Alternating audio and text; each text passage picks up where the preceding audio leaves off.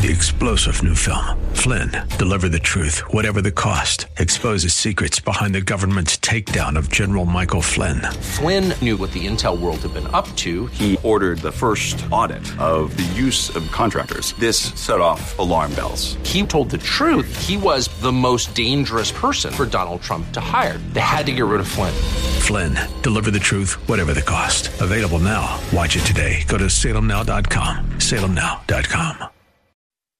This is the Pro-America Report on The Answer, San Diego. Welcome. Ed Martin here on the Pro-America Report. Great to be with you. In a few moments, we'll talk with John Schlafly. We'll get an update from John Schlafly about the Schlafly Report, which posts over at townhall.com each Tuesday evening. And we'll get a lot more discussion with him. His column this week is about Marjorie Taylor Greene and standing up. I'll talk about that in the next segment. Before we talk to John, I'll give you my thoughts on that. But first, I want to spend some time with you right now. What you now know. One of our listeners said I should call it the wink. Should be what you now know. What you now know after I'm done explaining something. What you now know is this. So maybe I'll try that. But anyway, the Daily Wink. Please go to ProAmericaReport.com and sign up there. Ed Martin's Pro America Report. You get an email every day. What you need to know. What you now know. And we'll go from there. Gives you some links. Gives you usually the Periscope I do each day. I do a Periscope at 9:45 Eastern Time a.m. and again at 2 p.m. Eastern Time. Just a quick 15-minute update on what I'm hearing, what I'm knowing, and what you need to know. All right. Listen, today I want to spend a few moments talking about what we're seeing. It's only been 2 weeks since Joe Biden has become president of the United States. It feels like it's been weeks and months. I don't know. It feels like a long time. But it's been 2 weeks. And while there are, I think, close to 50 executive orders, many of them not too important, but many of them important. And there's lots of appointments that are being confirmed and a lot of things changing. John Schlafly mentioned in a text, he'll comment, I assume, on the air that the Justice Department, which is the lawyer and the party to lawsuits is the government, is dropping some of the cases that Trump had contested in the Supreme Court. So all these impacts are happening just 2 weeks. 2 weeks. However, I want to pause and I want to tell you about what I think is one of the really important lessons to learn. And I want to set this up. I did this on my Periscope. You can go to @EagleEdMartin and track it down. Well, let me start by telling you a story about in my youth. I've had the opportunity in my life to have wonderful mentors professionally. And one of the mentors was Sister Antona Ebo. She passed away a few years ago now, a wonderfully kind African-American nun, a Catholic nun from St. Louis. And after I finished law school, I was appointed by the Archbishop of St. Louis to take over as director of the Human Rights Office for the Catholic Church in St. Louis. It's a historic office, the Human Rights Office. It was one that had been involved in the Civil Rights era, but by the time I was appointed in the late 90s, the office had become the landing place for every sort of hippie idea and hippie thing.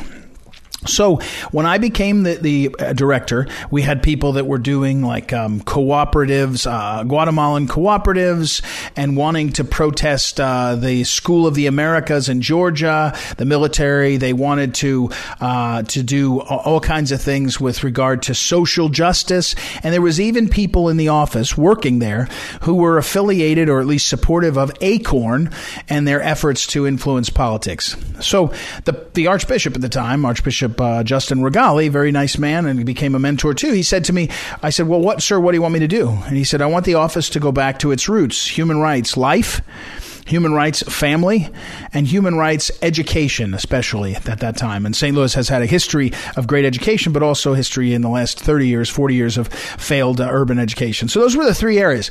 So as I was preparing to kind of go into this job, I was nervous. It's my first management experience as an adult. I had different jobs. When I was young, I was assistant manager of a grocery store. I worked in a grocery store from the time I was about 14 until I was about 23. And in that experience, towards the end of that, I was managing a bunch of people, but not a lot of management experience. But here I am with an office of about 6 or 7 people, and I had 50 on commissions, boards and commissions. And so I was getting ready to decide to fire some people and to change things up. And I met with this iconic African-American nun, Sister Antona Ebo, who was on one of our boards and had marched at Selma and was a well-beloved figure for her prayerfulness and for her kindness. She worked in one of the parishes, St. Nicholas, downtown in St. Louis.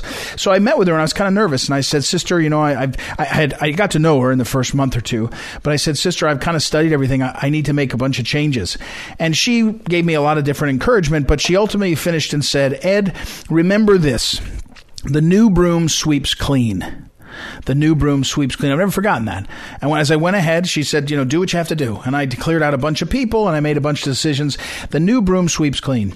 And I'm watching now as the news came out that the Secretary of Defense, his last name is Austin. He's a retired general, sat on the board of a couple, I think at least one, maybe more than one big defense contractors. And he is now the Secretary of Defense. And in the last couple days, he eliminated 42 commissions that worked and advised the Pentagon. Now, one, if you can't get rid of individuals you don't like and you need a way to get rid of them, you can get rid of a whole department, a whole commission. You can eliminate the whole whole project. There's lots of ways to do that. That's what he's doing. Number two, he didn't want to do this.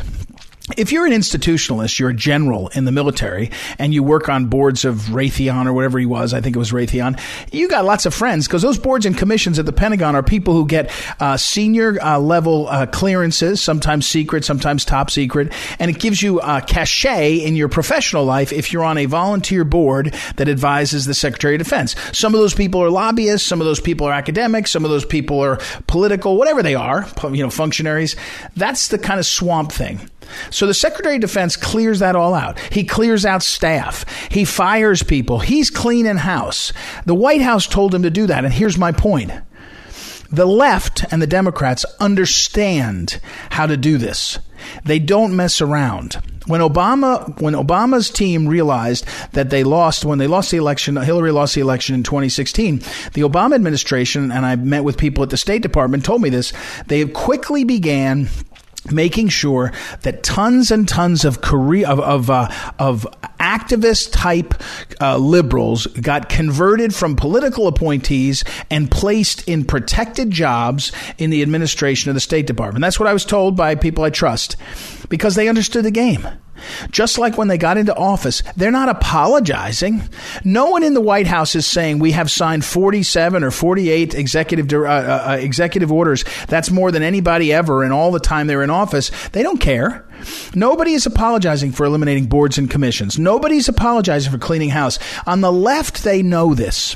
And on the right, especially conservatives, we often think, well, who's got the best merit? You know, who's got experience? No one really knows how to do X job. And this person's been working in that department in government for 22 years. They may know. Well, maybe they'll do it because they'll be honorable because we're conservatives. We don't actually lie to each other all the time. Other people must not lie. The truth is they do lie. Not all the time. But they do. And so the left understands how the swamp works and they know how to fill the swamp. They're clear. The left is draining the swamp of any people Trump brought with him. Anybody who's conservative, anybody who's serious. And back to Trump. When President Trump came into office, he did a lot of challenging of the swamp. He did.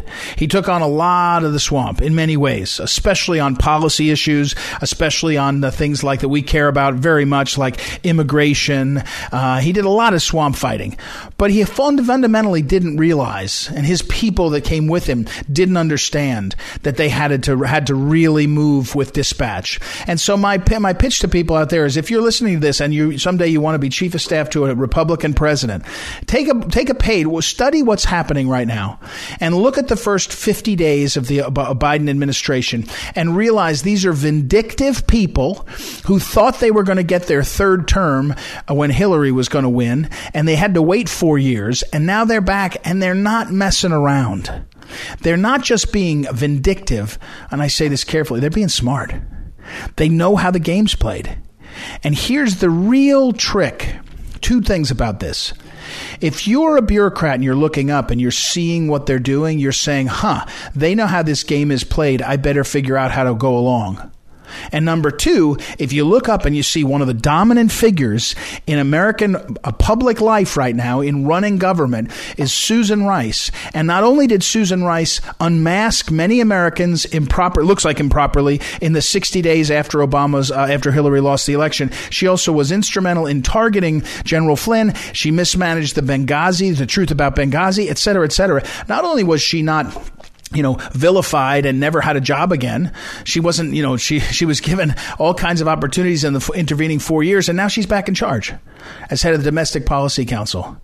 So the message there is, if you do something wrong, Benghazi, Flynn, unmasking, even if you get caught, you won't get held unaccountable. In fact, you get promoted. And don't think that the people out there aren't looking at that and saying, that's how I better act. I'm talking about the bureaucrats, the swamp. It's a major problem. And one of the biggest problems is that the conservatives and the Republicans, when they get in office, don't understand how they have to. And, there's a column, a fairly famous column in my mind, Phyllis Schlafly wrote back when Reagan won. I think it was when Reagan won. And so the title is "To the Victor Goes the Spoils." And she's talking about how many positions the government has that need to be filled by a conservative president. And although I have great esteem and respect for President Trump's efforts, he did not have a team that filled these spots well enough. It's a major failing, a major mistake. So there you have it. That's what's going on in terms of Drain the Swamp. And so what you now know is you got to know how the game's played. You got to have the courage to do it. And you've got to be the new broom sweeps clean, as Sister Antona Ebo taught me. All right, we'll take a break and come back. We'll come back. I'm going to give you an update on a few things, and then later we'll talk with John Schlafly. Be right back. It's Ed Martin here on the Pro-America Report. Talk to you in a moment. Welcome back. Ed Martin here on the Pro-America Report. All right, we've got to talk about a subject. I want to lay this out for you. This is very, very important, and this is a policy prediction that I want to tell you that's going to have a political ramification, okay? You are now shaping up for what is one of the great battles of the Democrat Party. I've told you the Democrat Party actually has a civil war going on inside it. Joe Biden is far to the left of what the Democrat Party wanted to be. He's stuck there. He's going to keep going for it. But here's where you really are going to see something spectacular, and that is the question of schools. Because Joe Biden is the first president. Even Barack Obama was not beholden to the teachers' unions. They frustrated him because they didn't play along. All they wanted was more, and they kept delivering less in terms of quality. And Obama was famously cool with the teachers' unions. Well, and so was Clinton. But in the case of Joe Biden, he ran for office. His wife is a school teachers' union member and is a professor at a community college. And so he has said, "I'm going to have a teachers' union member in the office, in the Oval Office with me. I'll take care of you." And he's made that a central promise. But he also promised the American people, because this is what politicians do. He said, in the first 100 days, we're going to get everybody back to school. Well, the rubber's hitting the road, and as they say, and more importantly, the stuffing is hitting the fan, because the fact is the teachers' unions don't really want to go back to school. And across the country, you're seeing growing dissatisfaction, has been for about a year since the pandemic kicked in. Really, maybe 7 or 8 months is better to say, because it took a few months for people to realize how abysmal virtual learning was, and they couldn't understand why these very well-funded public schools in lots of suburban counties weren't even trying. Meanwhile, private schools are going back to school in person and all. So that's the setup. And of course, the voters here, a lot of the voters that were targeted by Biden were suburban voters who were dissatisfied with the coronavirus, and they didn't like Trump, some of Trump's way he talked or whatever. But Biden made this promise, and the teachers' unions are effectively saying, give us more money, billions and billions of dollars, to be able to do vaccines and build certain protections by PPE, all that stuff, except they really don't want to go back to school. So in places like California and Chicago and Fairfax County in Virginia, where the school teachers unions effectively operate as the political arm of the candidates for school board, and they have control, they are distinctly not moving ahead to open up. In Fairfax County, of which I'm most familiar, I live in that county, although my children are in private schools in person. The superintendent of the schools came in and said, I got this plan to get back to in-person learning. And the school board said, not so fast. Slow down, wait. And the school board is wholly, influenced and owned, if you want to be honest, by the school unions, the teachers unions. Same thing in Chicago. Same thing in California. And one of the things that's happening, this is a policy fight. Because what do you need billions for? I mean, vaccines, I get. That's okay. That makes sense.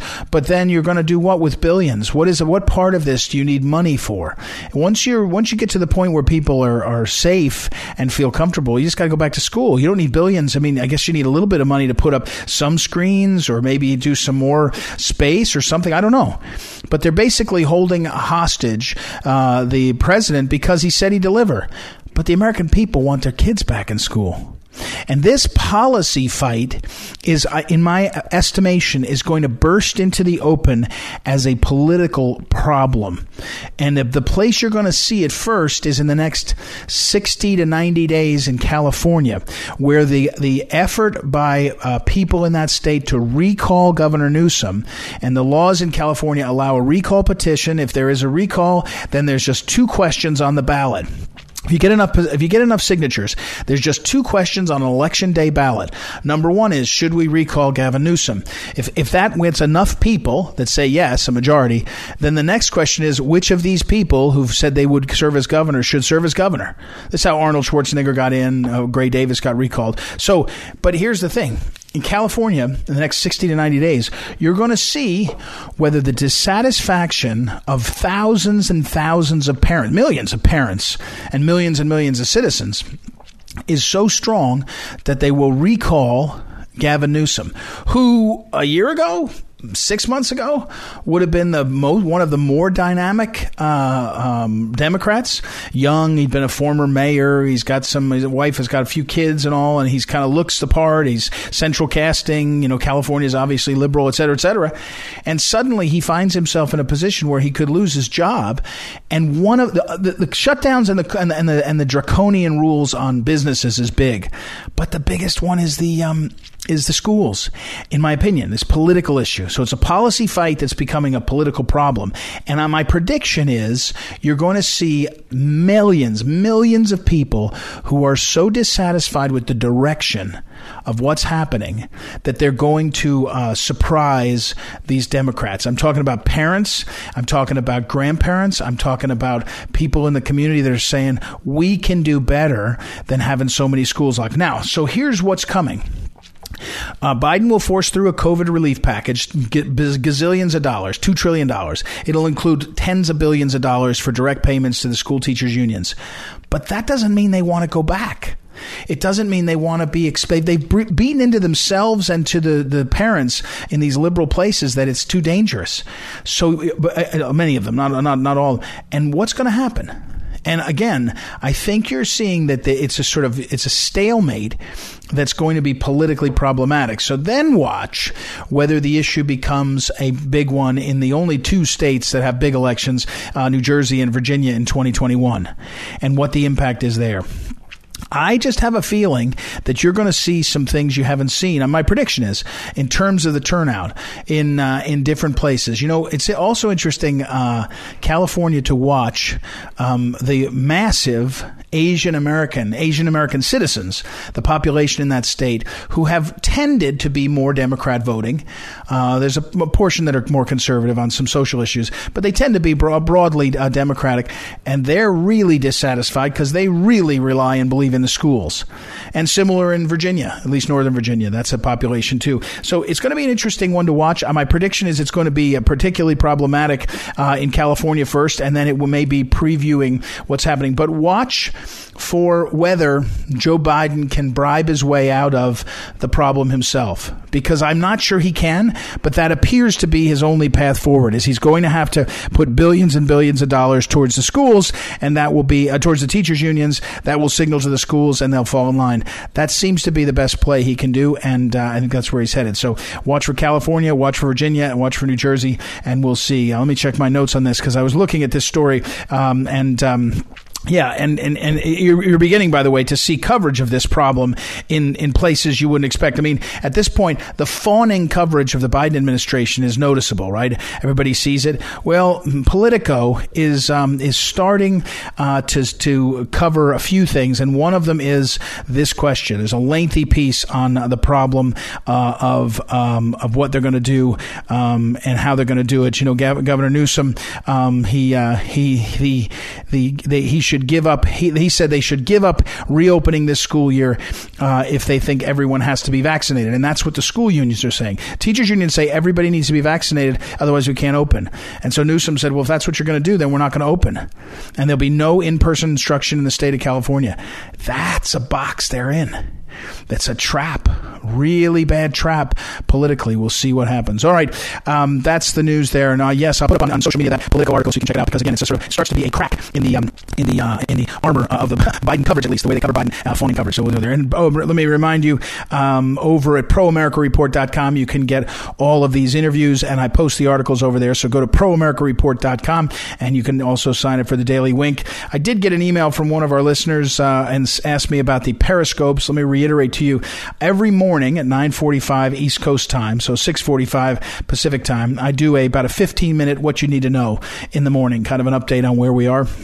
And then again at 2:00 East Coast time, I do another update. So folks, go to @EagleEdMartin on Twitter. You'll see it in my Twitter feed, and you can pay attention. You can watch it live, or you can go to my Twitter feed and see it there. I repost it there. But it's popular for people because quick hit, between 10 and 15 minutes, topical for the day. And please feel free to come over there. And if you do go there, please share it on your own social media channels and spread the word. That makes a big difference. All right, we'll take a break. When we come back, we'll talk with John Schlafly, one half of the great Schlafly Report, the weekly column that posts over at our sister site on townhall.com, as well as archived at PhyllisSchlafly.com. Be right back. Ed Martin here on the Pro America Report. Talk to you in a minute.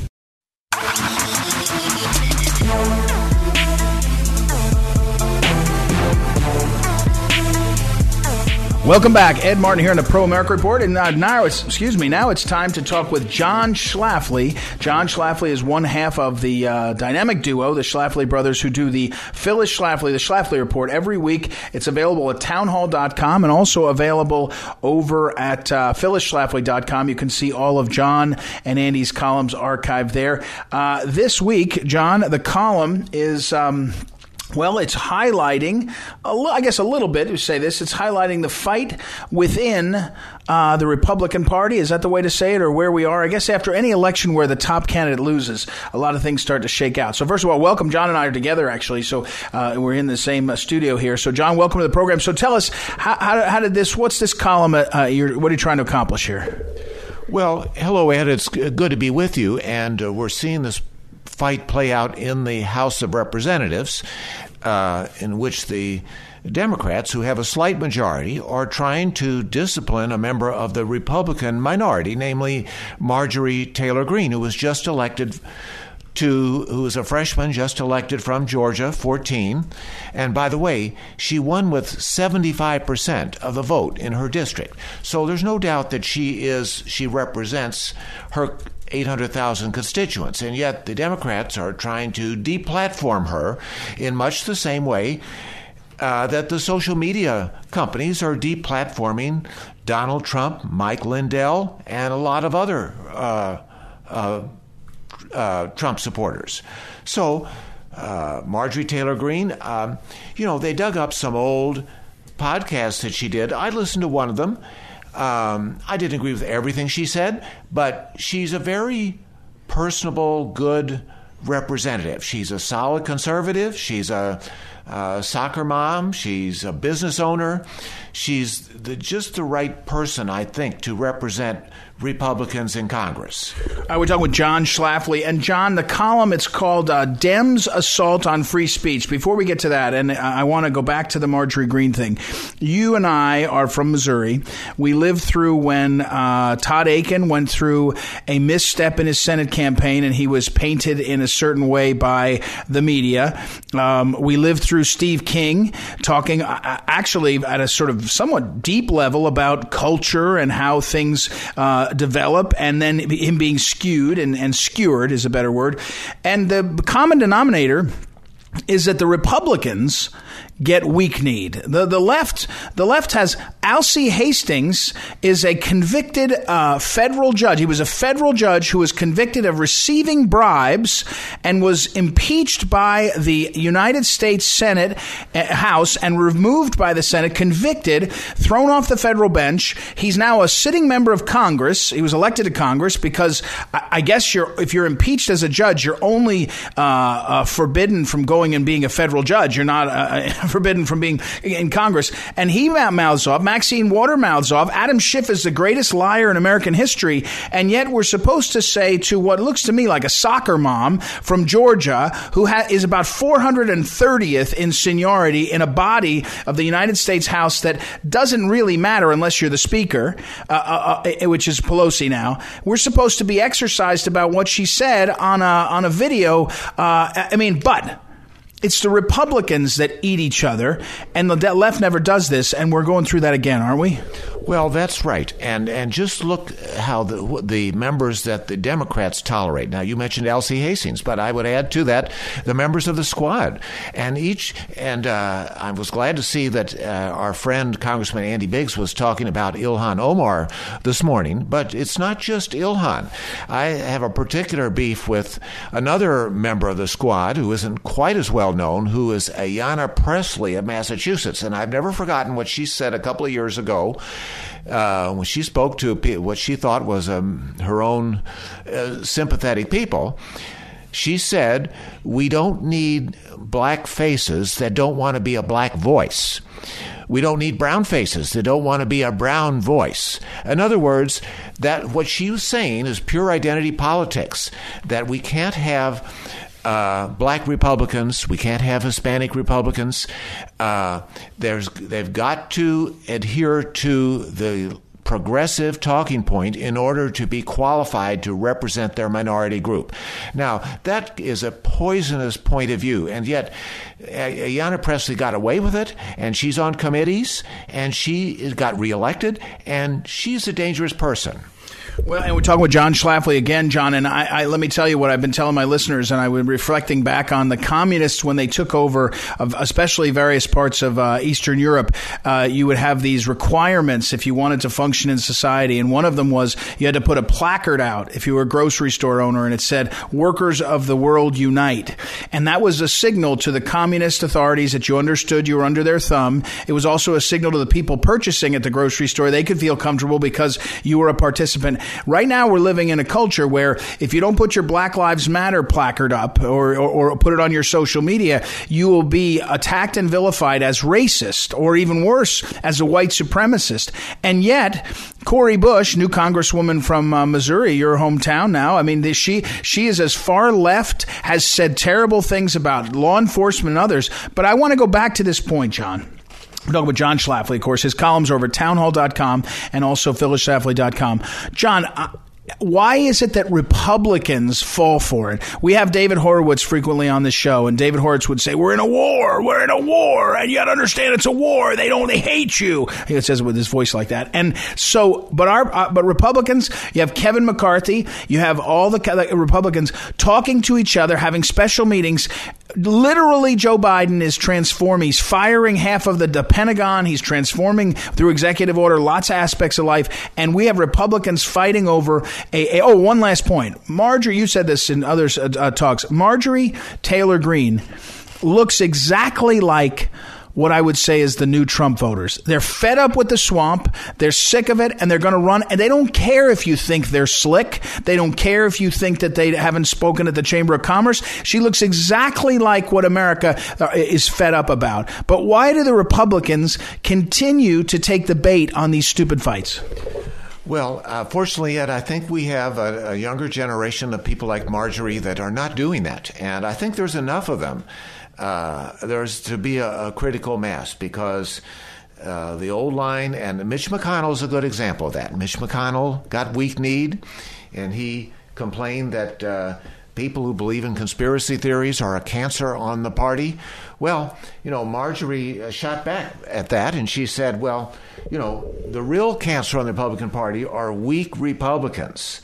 Anyway, so And so, but John, okay. And meanwhile, you know, we have the Republicans in the Senate are confirming the nominees, the cabinet nominees. I believe every single Trump nominee was forced to go through the maximum number of cloture votes and all these things when Donald Trump was coming in. The news was out in the last 36 hours or so that the Secretary of Defense, instead of trying to get rid of people who he thought were not loyal to his new administration as Secretary Defense, he eliminated 42 commissions as a way to make sure that new Trump appointees. It feels like the left knows how to play hardball, and our guys are sitting around playing wiffle ball. That is true, and the new administration is changing Trump's positions just as fast as they can, especially on immigration and other issues. And just today, they told the Supreme Court, never mind, to two cases that were pending before the Supreme Court to be argued later this month. In other words, and if the Supreme Court simply dismisses the cases as moot, which is the next step, that means a lower court ruling against Trump will stand. And so this kind of thing is going on almost every day now with the Biden administration. And we're talking again with John Schlafly. And don't forget, John Schlafly's columns available at townhall.com every Tuesday evening. He and Andy Schlafly write the columns, and also available over at PhyllisSchlafly.com. All right, John, it's only been 2.5 or 3 weeks into the Biden administration. It looks like Joe Biden, not surprisingly, doesn't have an instant solution to the COVID pandemic. He's got more of the leadership of his own party saying we have to stay locked down. I wonder, John, if you think, I saw even Politico had a piece that it said Biden's promise to reopen the schools in 100 days is running into an implacable problem. One of his allies, the teachers union, the California teachers union, Chicago teachers union, is saying we're not doing it. Is this maybe the biggest story no one's talking about? The teachers unions standing up and dominating the president, and maybe damaging a lot of suburban voters in a way that they pay a price for? It could be, Ed, and I think some evidence of that is the movement to recall the governor of California, because the schools are a big part of that. And, the public school teachers, the unionized teachers, have gotten very used to collecting their full paychecks without teaching a classroom full of kids. And why not make that the new normal? Who wouldn't like to be paid without working? But that's what they're doing. And, of course, they've raised the specter of COVID, even though the kids almost know school-age child has COVID. Now, one thing, Ed, now you mentioned it's, 2.5 to 3 weeks. Actually, Ed, I just looked at the calendar today. In fact, this very minute as we're speaking is exactly 14 days since the swearing. It just seems longer. I realize that. It seems longer. Wow, that is something. I guess you're right as we're recording this. All right, John Schlafly, thank you for coming in. Again, the column is always available, the Schlafly Report, over at townhall.com, posts on Tuesday evenings and available at PhyllisSchlafly.com. John, we'll talk again very soon, and we'll take a quick break. When we come back, we've got a lot more. Ed Martin here on the Pro-America Report. Don't forget, visit ProAmericaReport.com. You can search there. John Schlafly appears every week, often talking about the column, but also more broadly on the issues. Go to ProAmericaReport.com and check out all that there. We'll be right back. Ed Martin, Pro-America Report. This is the Phyllis Schlafly Report, a daily commentary continuing the conservative pro-family legacy of Phyllis Schlafly. And now, from the archives of Phyllis Schlafly Eagles, here is Phyllis Schlafly. Conservatives now face a major political challenge, but they can tackle and overcome it. They've done that before. Let's reflect on a little history. In 1964, Lyndon Johnson won in a landslide over Barry Goldwater. After that defeat, conservatives were persuaded to support the moderate candidate, Richard Nixon, who had cozied up to the Rockefeller establishment, instead of Ronald Reagan, who was also available.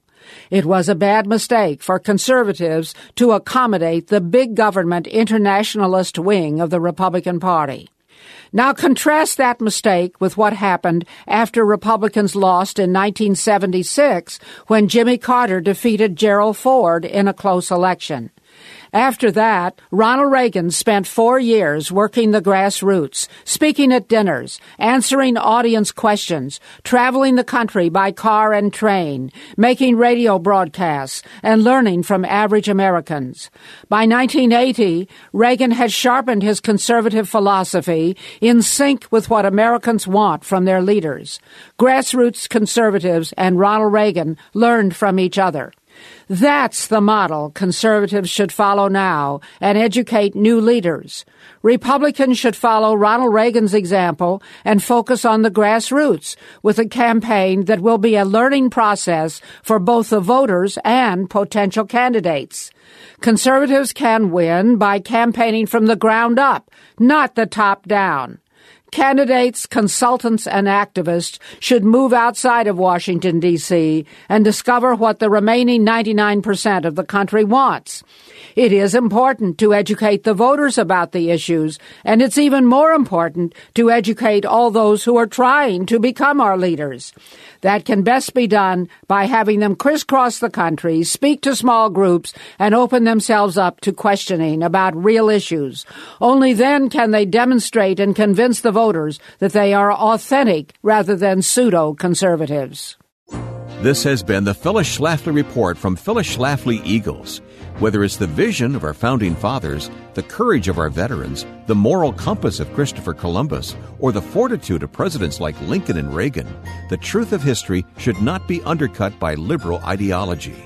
At Phyllis Schlafly Eagles, we honor history even as we look to the future. Join us at PhyllisSchlafly.com. That's PhyllisSchlafly.com.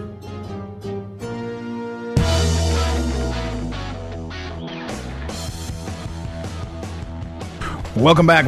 Ed Martin here on the Pro-America Report. Hey, let's wrap things up. I want to give you a narrative machine update. I talked to you last week. I used that phrase, the narrative machine. It's so powerful what the narrative machine is doing to the American people, trying to tell you what to believe and being very effective at it. It's really terrible stuff. So let me walk you one specific example. I want to show this to you.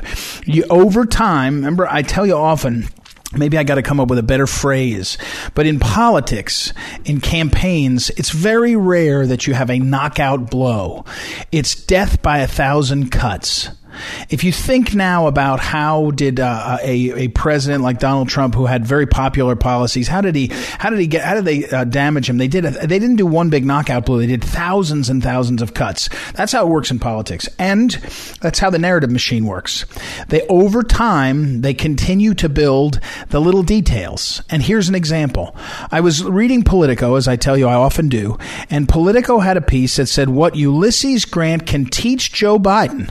So right there, I'm like, oh, that's kind of interesting. What Ulysses Grant can teach Joe Biden.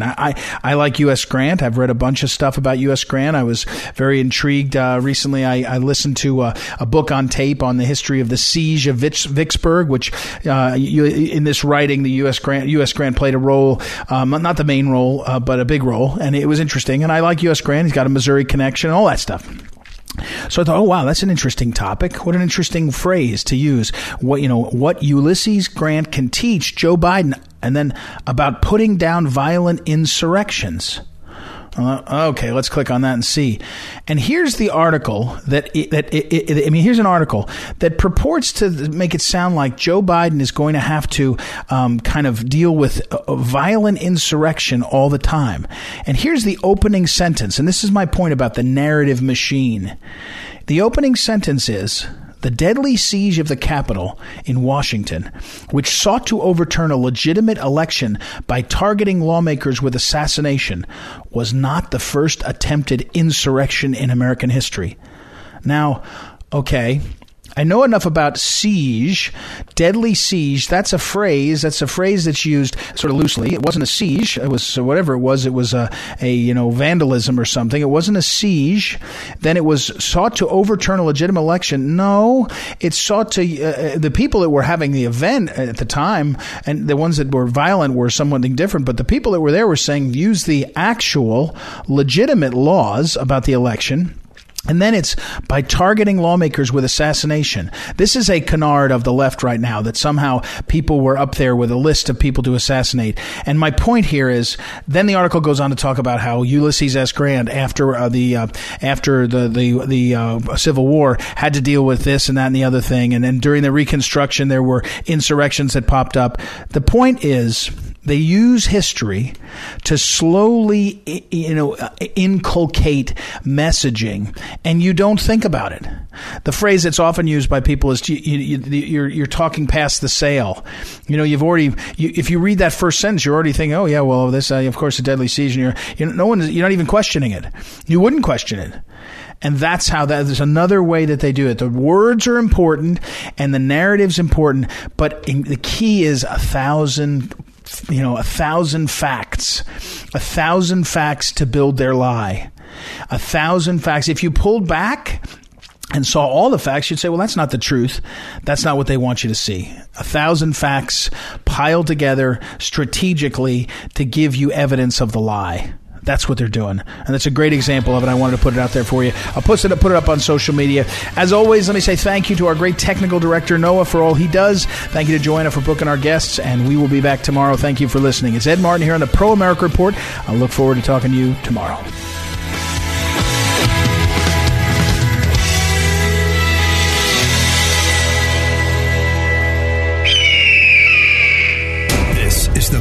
America Report on The Answer San Diego.